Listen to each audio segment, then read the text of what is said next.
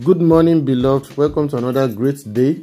What a glorious opportunity to be counted among the living. This is your friend Reverend Dami welcoming you to today's edition of our daily podcast, Daily Meditation. Today we're on chapter 11 of the book of Proverbs, and we're meditating on the topic, the blessings of generosity. The blessings of generosity. Our text is Proverbs 11:24-25. It reads, "One man gives freely, yet gains even more.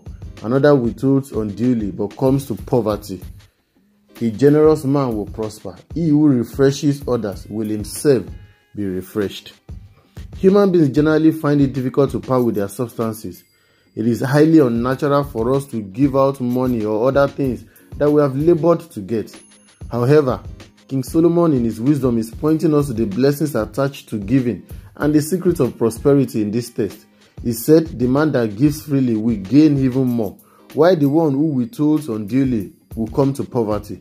In other words, being stingy and selfish will lead you to poverty, while giving out your resources to others will attract more wealth.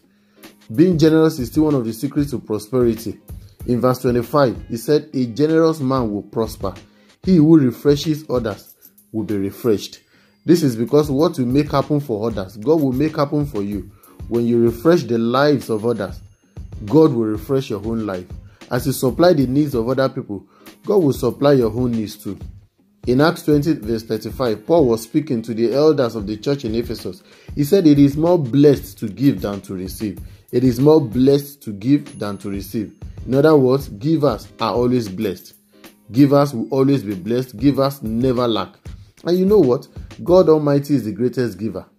He is the ultimate giver. He gave the greatest gift to humanity. He gave the gift of His Son, His beloved Son, to us to die for us on the cross of Calvary. And the way to respond is to give our lives back to Him. Our best response will be to offer our lives back to Him.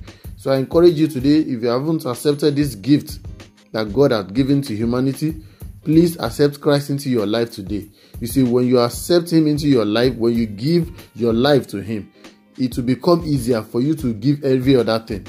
It will become easier for you to part with your natural resources. I pray as you make that decision today, you'll be mightily blessed today in Jesus' name. Again, I want to encourage someone today to be a channel of blessings to other people. Learn to be a distributor of God's resources in your hand. Learn to be generous to people you meet on your way today. Be a blessing to somebody today and you will prosper. God bless you and have a fantastic day. I'll come your way again tomorrow, God's willing. Bye-bye.